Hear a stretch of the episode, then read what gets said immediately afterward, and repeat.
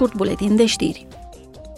Comisia pentru Mediu a dat undă verde săptămâna aceasta noilor norme pentru a reduce în continuare emisiile industriale.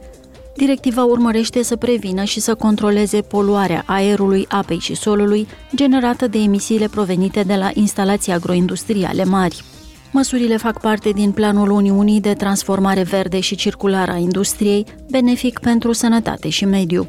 Pentru prima dată, obligațiile se vor aplica și fermelor mari de vite, minelor și fabricilor de baterii.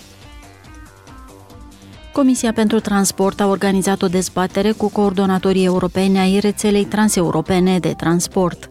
Eurodeputații au vrut să afle cele mai recente evoluții legate de coridorul atlantic și cel mediteranean de la coordonatorii responsabili. Comisia pentru Afaceri Externe și Comisia pentru Comerț Internațional au organizat o audiere despre punerea în aplicare a acordului de comerț și cooperare dintre Uniunea Europeană și Regatul Unit. Acesta este în vigoare de 2 ani. Ieri, eurodeputații au discutat cu experți despre modul în care aranjamentele fără precedent cu o țară terță au fost puse în practică până acum. Acestea au fost știrile de astăzi. Vom reveni marți cu mai multe informații de la Parlamentul European.